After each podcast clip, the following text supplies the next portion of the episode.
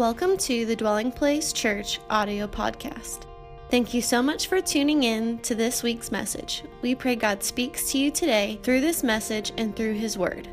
For more information about our church, be sure to visit us on the web at dwellingplacemovement.org. Now, it's time to listen to this week's message. You know, this book of Habakkuk, it's, it's, it may sound strange, but his book considers a strong number of questions that we commonly ask. If you look at your card, your message card, by the way, did anybody not receive one? You came in, you can raise your hand, and one of the leaders will put one in your hand. Yeah, awesome. Just a, just a quick note, too, if you turn it around, on the back, we've put what's happening. You can, of course, find this on our social media account, our website. But, um, ladies, by the way, you see the third one down? Your final deposit is due next Sunday, all right? And so the final deposit for the retreat coming up next weekend, and there's still a few spots left. But as you turn back over this message I'm going to preach to you today called Habakkuk Life Giving Hope. Here's one of the questions that, that we begin to ask that Habakkuk begins to address. Like, how am I going to make it through this season? You ever go through some season of your life where things seem to be falling apart, things seem to be unraveling all around you, and yet things on the horizon don't look any better? Things in the future seem to not look any better. That's how it was for Habakkuk. Please understand, Habakkuk lived and prophesied around 600 BC. It was a time where things were unraveling very, very fast in the southern kingdom of Israel. Let me explain something to you via this map. Israel had gone through a civil war. That civil war had separated Israel into two kingdoms. The southern kingdom was called the kingdom of Judah, of which we find Jerusalem and most of what we call modern day Israel. The northern part was the kingdom of Israel. And the kingdom of Israel had a lot of series of really, really bad kings. In, in fact, very, very bad kings. In 722, the Assyrians, if you'll see up at the Assyrian Empire, came into the northern kingdom, not the southern kingdom. They put chains and picks through their noses and they tied them together and they took the northern kingdom of Israel into Assyrian captivity. The Assyrians, of course, would marry with Israelites and they would make Samaritans. That's why Jesus was not supposed to meet with the woman at the well in John 4. She was a half breed, an intermixed, an interwoven marriage, so to speak. And the Assyrians took the northern kingdom into Assyrian captivity. Well, now the southern kingdom, about 200 years has passed, and drought has devastated the land to the point that the fields produced little to no fruit, and their cattle had either starved to death or had been stolen. So Habakkuk describes the situation. If you have a Bible, I'd love for you to keep it open because we're looking at the whole book today. Habakkuk 3:17, here's how he describes what was happening. He said, The fig tree does not blossom.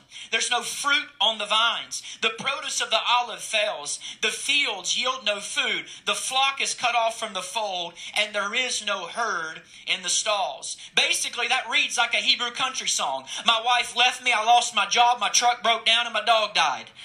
All right, this is what happened in the nation of Israel. This is what's happening in the southern kingdom. But the point was that the region of Judah was undergoing a starvation level economic social collapse. The only way we can describe the southern kingdom is Europe after World War II. This is a dire situation. In addition to that, the Babylonians now presented a looming threat. The Assyrians have taken the northern kingdom. Now the Babylonians are coming to take the southern kingdom. They would invade the southern kingdom, destroy it, carry the survivors away captive. And Habakkuk says, God, how are we going to make it through this? How are we going to make it? Maybe you're in this room today and you're like me in this season. You're facing a bad medical diagnosis. Maybe you're in this room today and you're facing a crumbling marriage. Maybe you have a financial difficulty. Maybe a judge did you wrong over the custody of your children. Maybe a boyfriend of many years just broke up with you and you have no prospects for the future. Let me tell you, Habakkuk was written for you. Maybe you're in here and you don't know how to start over. You don't know how you're going to make it through this season. Habakkuk is for you, which leads us to the second question. God, where are you? Where are you, God? I thought you loved us. Listen to Habakkuk's opening statement of the book, chapter 1, verse 2 and 3. Oh Lord, how long shall I cry for help and you won't hear me? Or cry to you violence and you will not save? Why do you idly look at wrong? Wow. See if you can relate to that. You see that word idly? You see that adverb idly? Have you ever dared to admit to God that God is sitting idly watching you suffer? That He's sitting by idly while you're suffering and He doesn't seem to care? He doesn't seem to come in? He doesn't seem to come and share or come and deliver? Why do you idly look at me while I suffer? God, are you even there? Sometimes you feel like in life that you're in the middle of a really depressing TV series. You ever get into one of these shows where everything's going wrong, everything's going horrible, and you start to wonder, how in the world can this storyline possibly end well, right? But you think surely the writers will find some creative way to pull this back together, and in the end it all makes sense. But then you wonder, but what if it doesn't? I think the, the show Lost permanently scarred me from confidence in good endings. I kept thinking one day they're going to pull this together and it's going to make sense. And finally, after investing six years of my life into the TV show, and when the last episode ended, I was like, what? I feel more lost now than I did when I started. Was that the writer's intention? It wasn't the show, it was I was supposed to feel lost. Like it wasn't they were lost, I was lost, right? Like I was supposed to, I hate this show. And by the way, how can polar bears survive on a tropical island? I should have known something was off from the very beginning, right? But sometimes you wonder, is life going to turn around? Will life ever turn? As Shakespeare said, he said, a tale told by an idiot, sound and fury signifying nothing. No happy ending no redeeming purpose, in all that's happened, no resolution. Resolution. There's nothing coming out of my pain. Which leads to the third question. God, how is this fair? How is this fair, God? Babylon, who was causing and Israel all these problems, was a much more wicked nation and godless nation than Israel. So Habakkuk says, God, how is it fair that we go through this? While Babylon gets off scot free, everything they touch works out for them while we're being terrorized. How is this fair? I thought you were a just God. Listen to how bold Habakkuk is with the Lord in chapter 1, verse 13. He said, You who are of purer eyes than to see evil and you can't even look at wrong, God? Why do you look idly? Do you ever have the boldness to say God's been idle in your life? Well, Habakkuk does. He does it over and over. Idly. You're looking idly, God, at traitors and you remain silent when the wicked swallows up the man more righteous than himself. You ever feel like that? This person gets off scot free, you experience hardship. These are three questions I would say every person in this room and every person streaming live has asked at some season and point in your life. Listen to me. The book of, Habakkuk is unusual and that it is not a sermon written to the nation like every other prophet. Every other prophet is a sermon to the nation. This is a conversation between Habakkuk and God that Habakkuk later writes down. You say, Craig, why does that matter? Because in the book of Habakkuk, Habakkuk presents what I call a series of complaints. And then he says in chapter 2, verse 1, he has this great moment with God. He says, But you know what? Now I'm going to take my stand at the watchpost and I'm going to station myself on the tower and I'm going to look out to see what he will say to me and what he will answer concerning my complaint. And God answers him finally. And Habakkuk argues back again, and God answers him again, and God flexes his muscles, and Habakkuk shuts up. But as he does, Habakkuk offers what I'm going to propose to you is one of the greatest statements of faith ever recorded in the Bible. It's at the end of the chapter, chapter 3. But you got to understand something. The shape of Habakkuk's book is supposed to teach us something. It's supposed to show us the internal growth of faith in our hearts and what that looks like how faith would grow over time. You got to understand, church, several portions of the Old Testament are like this. Rather than simply telling us what God says, what the Old Testament writers often do is they open up their hearts and let you learn from their faith struggles. They don't tell you always what God says. They let you have a first eyewitness account of their faith and faithlessness. Several of the psalm writers are like this. We've looked at them. The book of Job is that way. What is Job? He's recounting his struggle for 40 plus chapters. One of the other minor prophets is this way too. His name's Jonah. Jonah is a story about one of the prophets struggling to live and love like God loves. He just gives you entrance into his life. And because of that, Habakkuk's book, can I just be honest with us, is sometimes uncomfortably candid. He'll say some things in this book, and you'll say, Can you say those things to God? Are you allowed to say that to God? And you can learn a lesson right off the bat from that. You ready? God is okay with your struggles. God is okay with your struggles. And He's okay with your questions. He is. When Habakkuk questioned God, God didn't snap back with, How darest thou talkest to me, thou worm, Habakkuk? You know what Habakkuk, you know what God does? He welcomes Habakkuk's questions. Think about it. God even saw fit to put this book in the Bible so you could learn from it. And I could learn from it. You ready? Doubt is one of the most common tools that God uses to drive you deeper into faith. Doubt is one of God's favorite tools to drive you deeper into faith. Look, I've told you before, church, doubt is like a foot that's poised. This is doubt. This is exactly what doubt looks like. You know why? Because doubt is like a foot poised to take a step. Now, listen, that step can be forwards or that step can be backwards. One thing is certain you will never go any direction until you pick your foot up. It is true, you can pick your foot up and you can step backwards into despair and unbelief in your heart. You can back up into something that's worse than what you were before.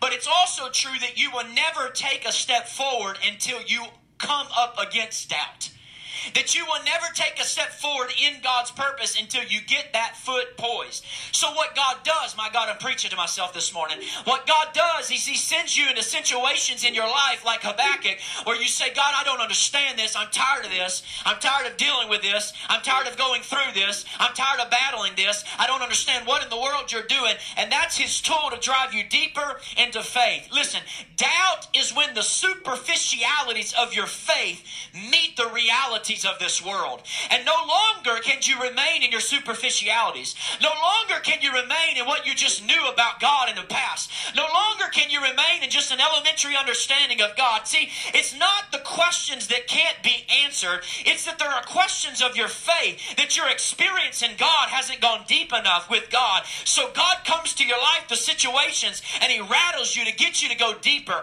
He rattles you to get you to understand that I am a God who wants your faith to go deeper deeper than you ever imagined. That faith that has not been tested is a faith that cannot be trusted. And so God will, will ask you to take a son, your only son Isaac, and take him to Mount Moriah and sacrifice him there. See, faith that hasn't been tested with doubt is shallow and it's fragile and it won't make it through every season of life. So, what God will do is He wants to strengthen and He wants to grow it and He wants to build it. And that's what you see happen with Habakkuk.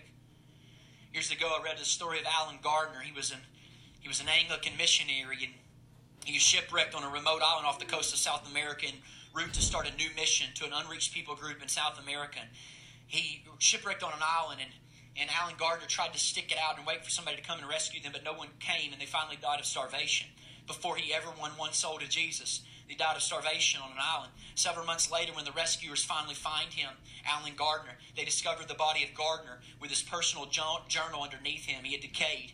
And his personal journal underneath him, the last thing he inscribed on it was Psalm 34:10. Those that seek the Lord lack no good thing.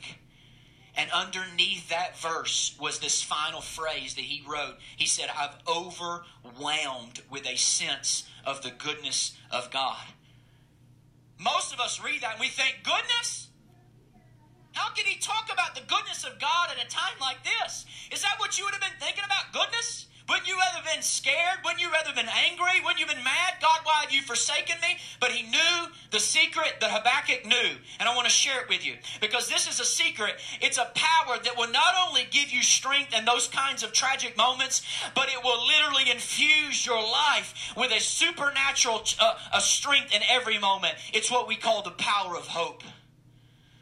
It's what we call the power of hope. It's the most powerful force on the planet the power of hope. There's a legendary experiment conducted at Johns Hopkins University, I've told you before, in which a researcher was trying to determine how long a rat could swim. And they took the rats and they put them in water. And if you just throw a rat in water, that rat can swim about 10 minutes before he drowns. 10 minutes, and then he drowns. But he found out that if you take out the rat for five seconds three times in the first minute, so you lift it up five seconds, five, four, three, two, one, put it back in the water, Lift it up. Five, four, three, two, one. Put it back in the water. Five, four, three, two, one. Put it back in the water. Do that three times within the first minute, and you put that back in, and the rats could swim for more than 60 hours. Changing no factor except the introduction of hope gave the rats the ability to swim more than 100 times longer than without hope. That's the only factor that changed. Hope. My purpose is to give God's DP rats hope this weekend. so you can keep on swimming so you can keep on moving forward. For those who you feel like God is nowhere to be found, for those who you feel like your situation is hopeless, for those who are angry or even worse, you're numb towards God, I want you to find hope. I'm not here to give you a pep talk on a Sunday morning. I'm here to give you real hope. I'm here to give you a Jesus who you can find real hope in. Anchored hope. So let's start with Habakkuk's complaint. Roman numeral number one Habakkuk's complaint. Habakkuk's question is really an age old problem. He had a major problem with God. The world often doesn't like like to admit it, but we when we really look at the world in times like this, it doesn't seem like a lot of times that the world's ruled by a good, all wise, all powerful God. Can we admit that? Philosophers call this the problem of evil. And they trace this question back to the all the way back to the 5th century BC Greek philosopher named Epicurus. Epicurus was his name who basically said if God really is all powerful, he could stop all the evil. And if he was really all loving, he would want to stop it. So the fact that pain, suffering, and injustice ran rampant on the earth means that either God is not all powerful or God is not good. The way I always talk about this when I talk to like non believers, when I always try to communicate to them what they are trying to communicate with the problem of evil, here's how I say it. If he's good, he would. If he could, he should. Since he doesn't, that means he isn't. Now, I don't believe that. That's just what I do to phrase the problem of evil. If he could, if he's good, he would. If he could, he should. Since he doesn't, he had. And that's an age old problem, right? And we see that Habakkuk frames it long before Epicurus does, which always brings me comfort, by the way, that we're not asking new questions. Do you understand that people from the faith, of the faith, have been struggling with this forever? We have not philosophically in America stumbled upon something that's a blind spot in the Bible. Okay? We've not come across something that it's been blind to the saints for centuries. So that's Habakkuk's complaint. Then, then God gives an answer. You ready? And God's answer basically has four components. We see it in chapter 1, 5 through 11, and chapter 2, 2 through 20. He gives four components of his answer. Here's what it is. Let's read them. I'm just going to go through them. First one, verse 5.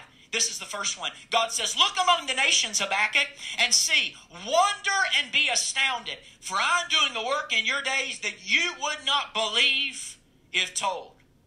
God said, I'm doing something absolutely amazing through these things. I got a bigger plan than you can realize in your hopelessness. I got a bigger plan than you can understand. In the invasion of the Babylonians, Habakkuk, I'm setting up a situation that will more clearly display the rescuing work of my son in about 700 years. It's beyond anything you can understand at this moment, Habakkuk. You don't understand to the point you wouldn't even believe it if I told you, but it will lead to my glory and it will lead to your ultimate salvation. You got to trust me. Which leads me to the second thing. This is God's answer, verse 14 to chapter 2. For the earth will be filled with the knowledge of the glory of the Lord. The earth will be filled with the knowledge of the glory of the Lord as the waters cover the sea. The bigger thing I'm doing, Habakkuk, is I'm covering the earth with the knowledge of my glory. Listen, church, when you're suffering and your barns are, are, are, are, not full and your grain's not coming in, that may not seem like something better. That God would cover the earth with the knowledge of His glory because you want your barns full and you want your grain to come forth. But I'm telling you, God says there's going to be a turn of events in your life, Habakkuk. It's going to lead to a lot more coming people coming into salvation than you can ever imagine. I know you're suffering for a little while. I know the nation is suffering for a little while. But my desire is that the nation nations would be covered with the glory of the Lord. Hallelujah. I'm preaching myself happy this morning. I feel faith filling my soul. The third part of his answer, chapter 2, verse 4, he said, The righteous shall live by faith. By his faith. If you are going to walk with me in the world, it's going to have to be by faith, Habakkuk. You better go ahead and graduate from that sight walk. Which means you must acknowledge, Craig, that there's a number of things you won't be able to fully see. And if you're a control maniac like me, and if you're a person that wants to understand everything that's going on in every season, then you might as well have go ahead and give up the idea of faith because we're walking by sight. And when we walk by sight, we don't have faith. But if we walk by faith, that means by nature we will not be able to see all things. We won't be able to see all things. We can't see them. Which leads me to the fourth thing. He says, The Lord, look how he quiets his soul. Some of y'all to get quieted today. The Lord gave him a picture that the Lord is in his holy temple and let the earth keep silence before him. The last thing he does, that God responds to the, to the complaint, he just shows him a vision of himself sitting high on a throne above everything else. And he says, If I'm still on my throne, you can trust me with unanswered questions. If I'm still on the throne, you can trust me when you don't have all your questions answered. Listen to me. You can trust him even though you don't understand fully. You don't have to understand fully to obey fully. You don't have to understand completely to obey completely. You can obey completely with one word. You can obey completely with a lack of understanding. God says, I want to show you a vision of myself high and lift it up. Let me go philosophical for a minute. Can I go can I go philosophical? Is it possible for a good God to allow something painful when he could stop it? A little scenario, a book, I'm philosophy book I'm reading right now presents this scenario. It's Greg Koukl's called The Story of Reality. He said, Imagine a commando in World War II. He's dropped behind enemy lines and he poses as a German officer so he can get into a concentration camp and set off a bomb that will destroy the gas chambers. He's not a really a, a, a Nazi, but he poses as a German officer. He says he goes in and imagine that he mingles with the other officers and he sees a soldier, German soldier, preparing to execute a Jew prisoner. And this is an evil he could stop simply by shooting the soldier, but at what cost? He might save one person, but his mission is to save all of the people. He doesn't want to just save one individual from a gunshot wound. He wants to save all of them from a gas changer, chamber. More lives would be lost in the long run if he prevents an individual death, but he, but he does not stop the gas ch- chamber from destroying thousands. So is it possible for a good person to allow something evil even though he can stop it? Yes. He might allow a lesser evil to prevent an even greater evil. Or how about this one? Whether or not you're an immunization family or not, that's not what I'm talking about. You can take your own stance. That's not not what we're doing. But when my second daughter, Marley, turned one, we took her in for a round of shots. She was going to get her immunizations. Now, that should require some kind of parent debriefing before one experiences child immunizations because as hard as for the child, it's way harder for the parents. You know what I'm saying? Totally unprepared. I think Meredith took Knox, well, I had to take her. The doctor asked me to hold my little girl in her lap, and she stuck the needle in her arms and their legs four different times, and each time their daughter lets out a scream that would have woken the dead. What was worse is how her eyes are frantically searching, looking around the room for help. When she finds her daddy's eyes, it was clear she expected me to do something to stop the cruel doctor, but there I sat, not only stopping the doctor, I helped the doctor. And I know she couldn't understand why I was helping the doctor at that moment. The one who she thought loved her was not helping her. She couldn't perceive that what I thought I was doing was what I was doing was not because of I didn't love her, but because I did love her. Not in spite, uh, spite of the fact that I loved her, she only felt abandoned and betrayed. My point is simply this Is it possible for a good person? Person to allow something painful to happen if they know something better will come out of it? Yes. You know what that means then? It is it possible that a lot of the pain that God allows you to go through on earth might be like that too. Just as those painful shots might produce a healthier life in one child, might it be that your pain in one season of life will yield a greater and happier eternity for you? And God says that in chapter 2 of Habakkuk. You say, but I can't see any good coming out of this. I can't see. Craig, if I just saw the silver lining, I would be okay. Well, just because you can't see it doesn't mean it isn't happening. If I were to ask you in this room, is there an elephant in the DP sanctuary in which you're sitting right now? You can answer with a reasonable amount of confidence that there is no elephant in this room. And if you can't see one, it's reasonable to conclude it's not here. But if I say, are there any lice in the building you are sitting in? You can take one quick look around and you say no. But just because you can't say one, that confidence would be unwarranted. Because the person right in front of you could have a whole head full of them. By the way, the next person to itch their head is going to look really, really suspicious. So just pause that. Suspend that for the next few minutes. The point is this listen, understanding all of the purposes of an all wise God might be more like locating fleas than spotting elephants. Trying to understand God's purposes is like flea searching, not elephant looking. And faith trusts God with that. Look at me, church. Look at me. Look at me. At any given point in your life, God is doing about 10,000 things, and you are aware of about three of them. Okay? You're aware of three max. And faith, trust God with that. Is God on his throne? That's the fundamental question we have to answer. Which leads us to Habakkuk's great statements of faith, which I said is one of the greatest in the Bible. This is life giving hope life giving hope. He starts in, would you go to chapter 3 with me? Look in your text. I can't put them all on the screen. I want you to hit them. He starts recounting the Exodus. Look at chapter 3 with me. He starts in chapter 3, verse 1. Oh Lord, I've heard the report of you, and your work, oh Lord, do I fear. Did you notice what he did? He thought about God and thought about what God had done. He was said, I'm going to think about you and think about what you've done.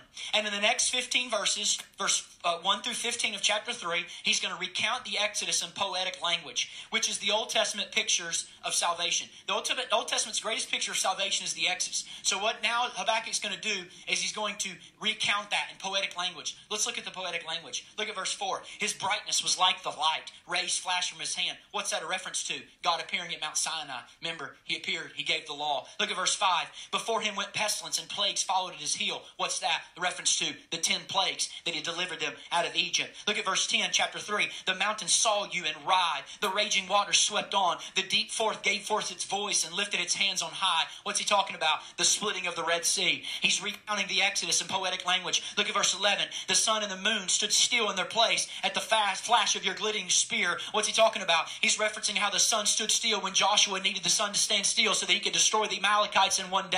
He's recounting the poetic language. Look at verse 13. You went out for the salvation of your people, for the salvation of your anointed. You crushed the head of the house of the wicked. You laid him bare from thigh to neck. Selah. What's he talking about? How the Exodus, God brought the nation of Egypt and the most powerful ruler, Pharaoh, to his knees in one night with the death of his son. And that meditation is going to remind him of, of several things. I put them in one statement on your card, but they're three things. Here's the first thing. Number one, it's very important but very hard to grasp, and that is that we are not innocent people suffering. We are not innocent people suffering.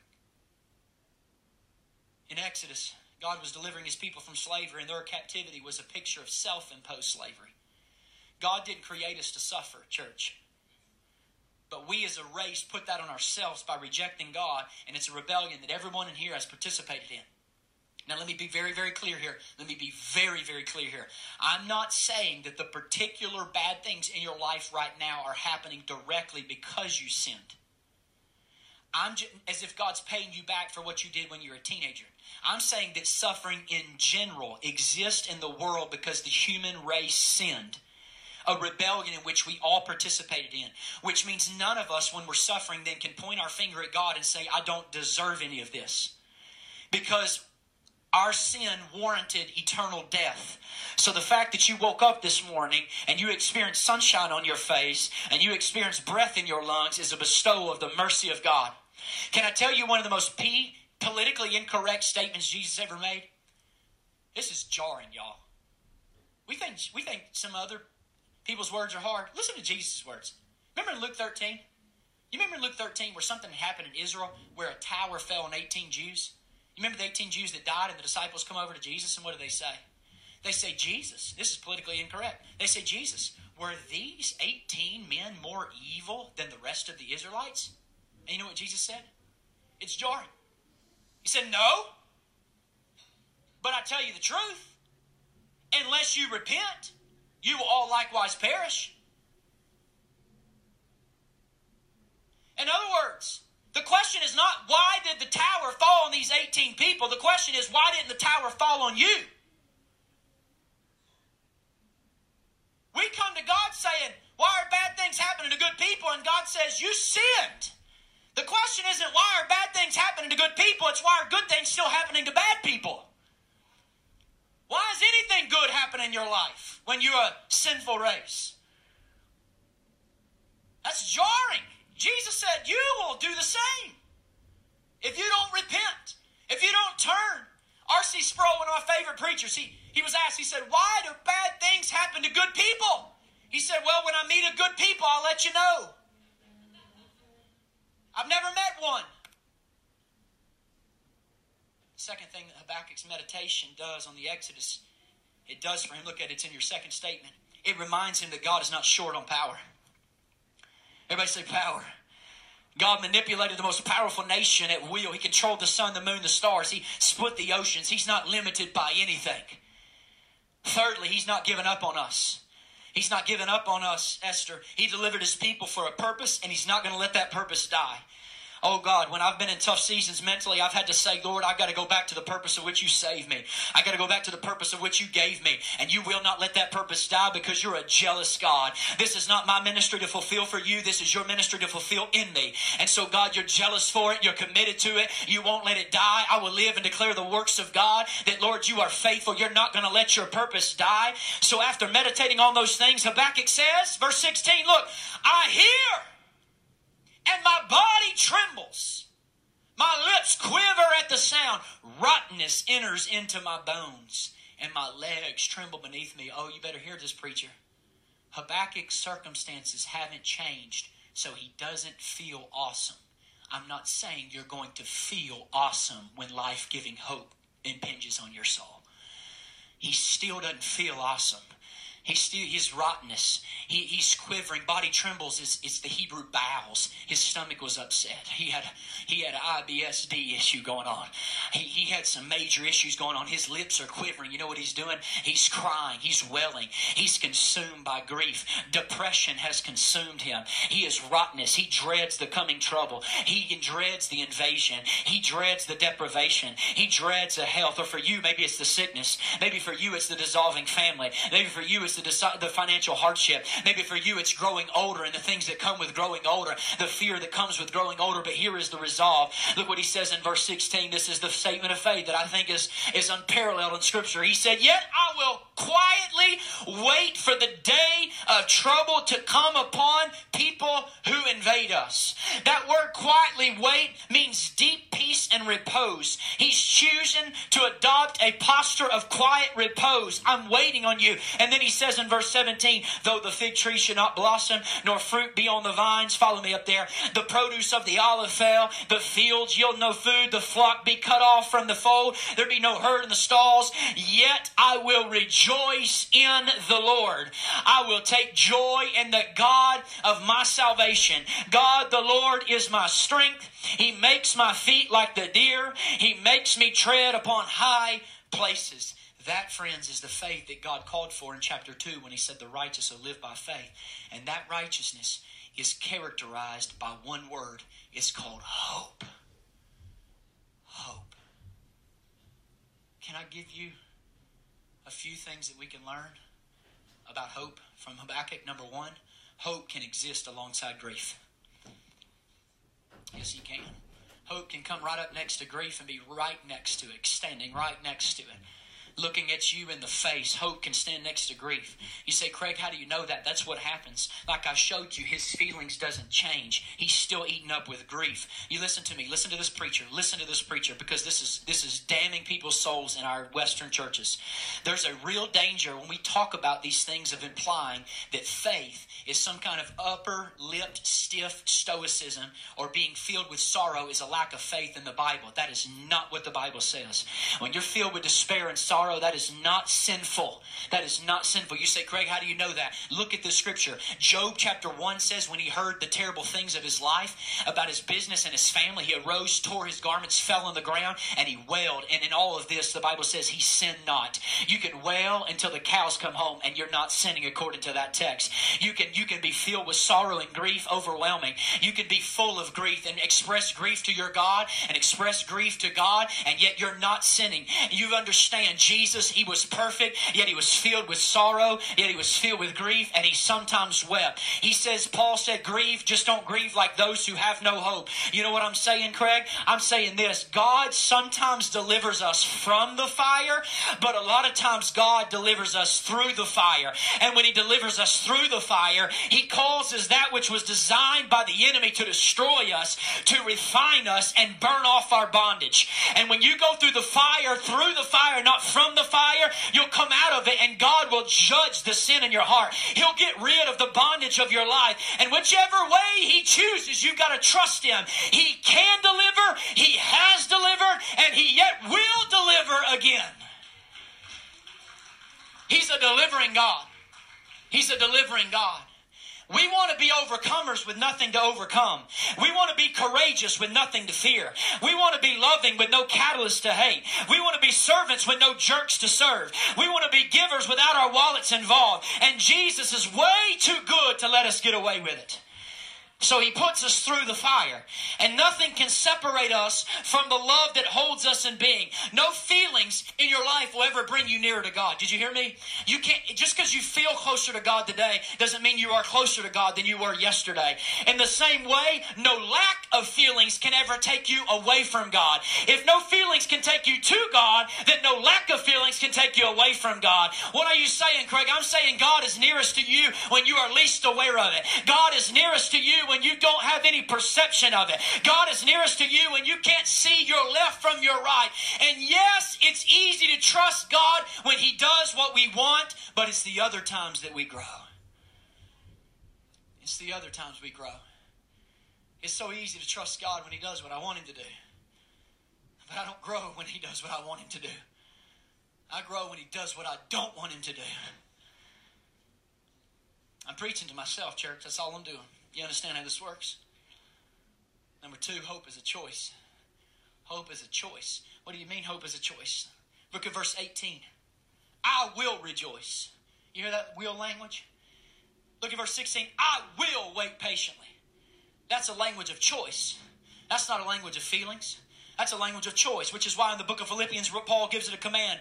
He says, Rejoice in the Lord always, and again I say, Listen to me, church. Rejoicing is not a description of the feelings you have. It's a choice to posture your heart to what you know to be true, even when you don't feel it. That's what rejoicing is. It's a choice. Like I told you a few weeks ago, look, your feelings don't have brains. Did you know your feelings don't have a mind? You actually have to tell them how to feel. Look, look, look. I know this is hard. But did you know you can't tell yourself to be happy? Because because your emotions won't your emotions won't listen to you. You know what you have to do? You have to what you what you have to do is you have to start explaining to yourself why you should be happy and why your emotions are lying to you. You have to keep doing that because they don't have a mind of their own. So you have to keep telling them what God's mind says. And if God's mind says that you should be happy because of this, this, this, you keep telling yourself that you should be happy because of this, this, this. And you give them a mind of their own. You give them a mind of what Jesus has declared unto you in your situation. Why? Because faith possesses something in God that's so much deeper and better than anything else in life, and something more secure than anything death can take away. Listen to me, Luke chapter 10. You remember what happened? The disciples come back, they cast out demons, they get pumped, they get excited. He had sent them out of ministry. They're excited they have power over Satan. You know what Jesus does? By the way, for preachers, that's a big day. Can y'all listen to me? Preachers, we, we cast out demons. That's a big day. For you stockbrokers, a big day when you sell stock five times the ROI. For some of you, you real estate agents, when you close on five properties in a week. For us preachers, when we cast out a demon, that's our big day. And Jesus said, Don't rejoice that the demons are subject to you. Why? Because there's going to be some days that the demons don't respond to you the way they responded the last few days. Come on, I'm preaching better than you put on. There's going to be some days when you don't cl- close on five properties in week, one week. There's going to be some days that you don't sell stock five times the ROI. So you know what that means? There's going to be some days the church won't grow. There's going to be some days the stocks won't come in. So rejoice who you, in who you are in me and what you have in me because those things never change. All he's saying is it's not it's not bad to rejoice that demons submit. He just says don't rejoice in anything that happens in your ministry. Rejoice in what you have in me because that never changes. See, there's going to be things in ministry that will change. There's going to be things in your life that will change, but your security in me will never change. Number three, hope comes from remembering and repeating. It's the best thing I can give you today. It's the best thing I can give you. If you want hope, you're going to have to remember and repeat, remember and repeat, remember and repeat, remember and repeat, remember and repeat. We got to learn what Habakkuk did here. We have to learn. He rehearsed the Exodus. Remember and repeat, remember and repeat. The Bible never tells you anything once. It repeats over and over and over and over again. Psalm 103 Bless the Lord, all my soul, and forget not all his benefits. And then what does he do? He reviews the benefits of his salvation. He just said, Don't forget it. Why is he reviewing it? Because you got to review it, and you got to review it, and you got to review it, and you got to review it, and you got to remember and repeat, and remember and repeat, and remember and repeat, and remember and repeat. And you wake up the next day and remember and repeat, and remember and repeat. Preach the gospel to yourself. Your spiritual health will be directly determined by how often you review the benefits of your salvation and the God behind it all. That's your spiritual health barometer. How often are you going to remember and repeat? How often? Listen, I don't flatter myself that any one sermon will sustain you for the rest of your life. I was so arrogant when I first started preaching. I used to think that. I used to think that I preached a good sermon and blasted people with a good sermon. I used to think, you know what? That's gonna, you're going to be set for life. I'm now 30, about to be 33 in a few weeks.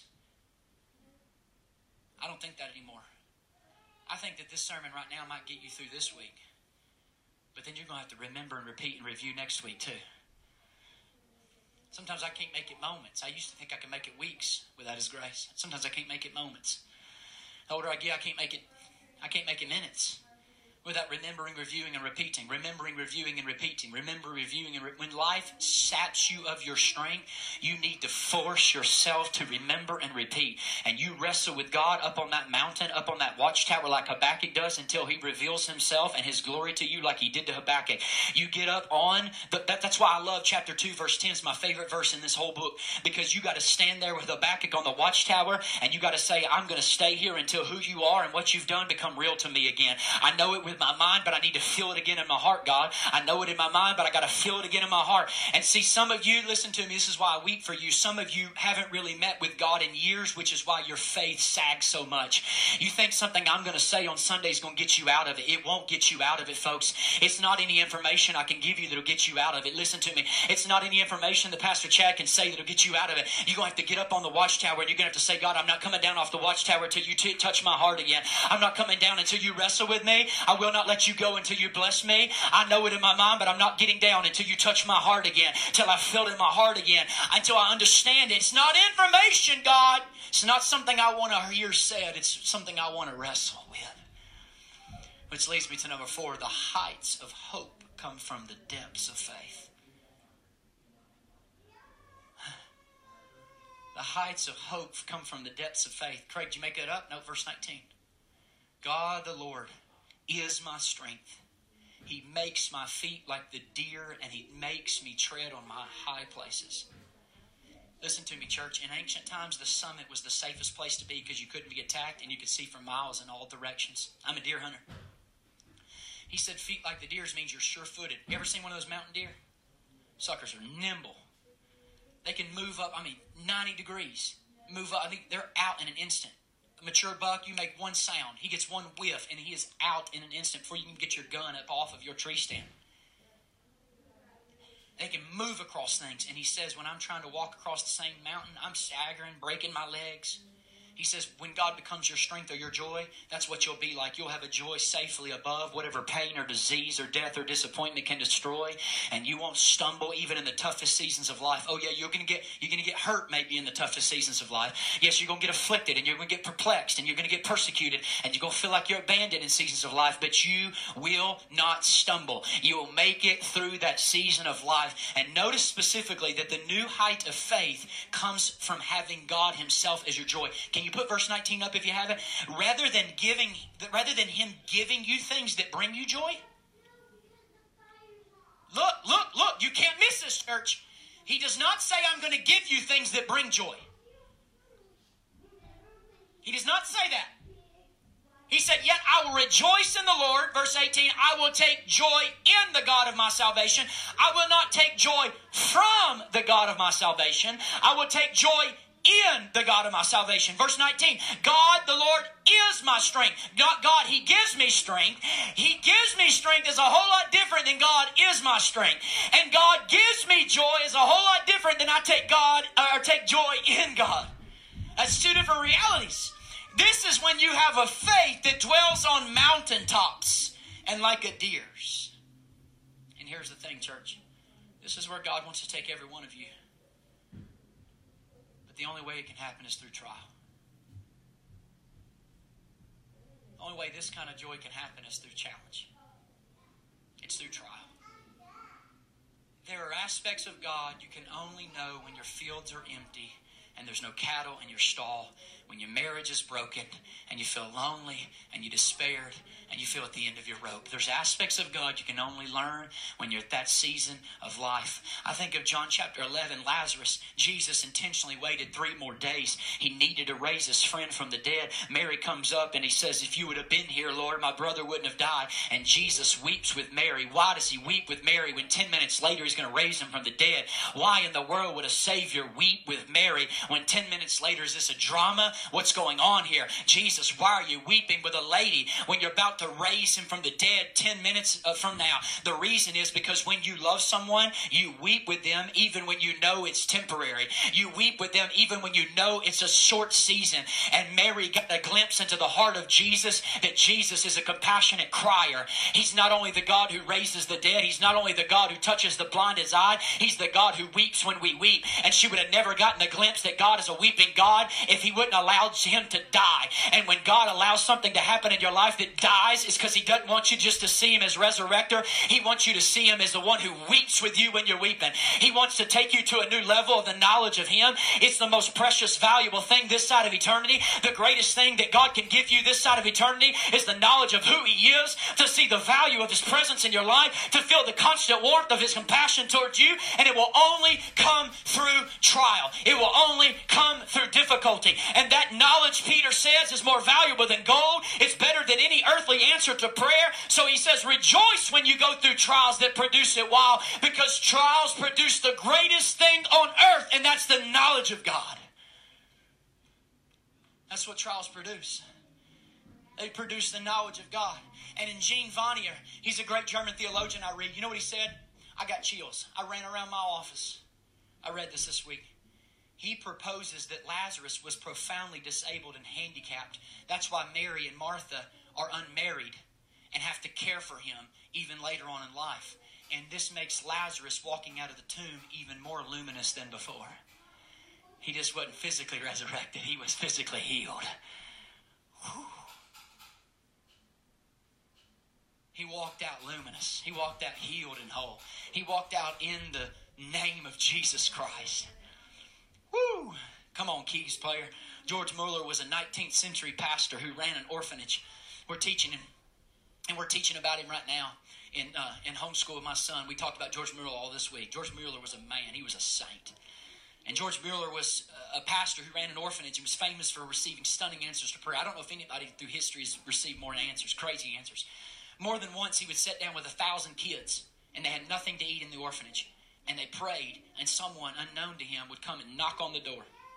And as he was praying, they would show up with bread or milk, and they would say, "We have bread today. We just we just had more bread at the baker, and we thought that maybe somebody could use it here, and we came. And this happened, thou- I mean, thousands of times. This is the way he lived his entire life. He never took a salary, and people would just show up miraculously in his life. This is how he ran his whole life.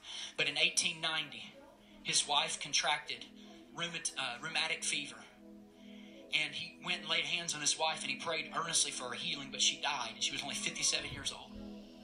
The last verse he read to her when she was drifting off into eternity was Psalm 84 11. He said, No good thing will he withhold from those whose walk is blameless. And he and his wife had learned that the goodness of God in their life was better than life. And God's goodness went deeper than the pain of life and was more abiding than the pleasures of life and was deeper than rheumatic fever. And God's goodness was deeper than any disease and sickness. God's goodness was deeper. And that is what's happening Habakkuk's faith. Which leads me to the fifth and final thing hope in the future leads to prayer in the present. When you have hope in the future, you pray in the present. Look at chapter 3, verse 1 and 2. It's the last text I'll read to you. Go back to this original text. Oh Lord, I've heard the report of you. In your work, oh Lord, do I fear. So look at what he says next. In the midst of the years, revive it, God. In the midst of the years, make it known. In wrath, remember mercy. You know what he's saying? if you just want to take in your Bible and put in the years, what he means is in my years, revive it, God. In other words, Habakkuk prays for an outpouring of God's mercy in his day. Oh, you listen to me. Habakkuk says, God, I know one day you're going to turn this all into all joy. I know one day you're going to bring us back from Babylonian captivity. But God, I know right now I want to see my generation included in that joy. God, in my years, I want to see that joy. God, in my situation, I want to see that joy. God, not just the hope in the future, but in my day, I want to see joy. I want to see joy unspeakable, full of glory. I want to see joy in my day, God. God, and so I'm crying out to you in the midst of my day, pour out mercy, God. In the midst of my day, pour out your grace, God. Shouldn't we be doing that, Dwelling Place Church? When I see God's goodness expressed at the cross, not only do I have faith to endure the trial, and, and yes, that's important, but I yearn to see that goodness break out in our generation. I want to see Him do miracles in the lives of my friends. I want to see Him do miracles in the life of my kids. I want to see Him doing miracles in the life of my church. I want to see Him do miracles in the life of our city. I want to see Him doing miracles in the life of this generation of souls all around the world. I want to see Him do miracles in this generation. I want to do see Him do miracles in this generation of church planners. I want to see Him doing miracles in raising up church planners with DP movement. I want to see Him do miracles in the life of men in our church. I want to see Him do miracles in the life of women in our church. I want to see Him do life and miracles in the life of children in our church now in my day. In my day. In my day. Because you see, we have more reason for confidence than Habakkuk. Because ultimately, the Exodus was a picture of what Jesus would do for you. Yeah, Luke chapter 9, Jesus in the Transfiguration, Moses and Jesus were talking about the Exodus. Look, look, and God the Father said Moses was a dim shadow of Jesus. So, what Moses did partially, Jesus would accomplish fully. Moses merely risked his life to liberate Israel from bondage. Jesus gave his life to liberate us from sin and death. Moses only slew a lamb to spread its blood over the doorpost of Israel's houses. Jesus himself was the lamb who was slain that his blood would cover our souls. Moses established a system where priests represented people before God, going into God's presence daily with the names of Israel engraved on precious stones that was worn over their hearts. Jesus himself himself is our high priest. He's standing continually in God's presence on our behalf, and he's got our names engraved on his heart. See, in the cross, I see his mercy. I see his heart. And that inspires me to great hope and great confidence and great prayer today. I got great expectations for him today. I got great expectations for Jesus today. Where are you this morning? Where are you this morning? Do you need hope? You need to re-grasp God's goodness this morning? Do you need to pray for an inbreaking of the hope in the present? Do you need to God to answer? To help you endure with hope and pray right now? Crucified. You know what crucifixion was? It was death by asphyxiation. The rulers of this world performed an act that tried to steal the very breath of God. And yet now today, the risen Christ breathes back his Holy Spirit into the world. And the wind blows wherever he wills. And he can into your situation today. He can. The resurrected Christ met the disciples outside the tomb and received the Holy Spirit. Fifty days later, on the day of Pentecost, when they were gathered together in one place, the tongues of fire separated on each one of them as the Spirit of God gave the utterance, and He on top of their head. He can breathe life into your hopeless situation. The breath of God can fill your soul today. Whatever situation you're facing that seems so dire. God can breathe hope. Thank you so much for listening to this week's message. If you would like more information about our church, be sure to visit us on the web at dwellingplacemovement.org.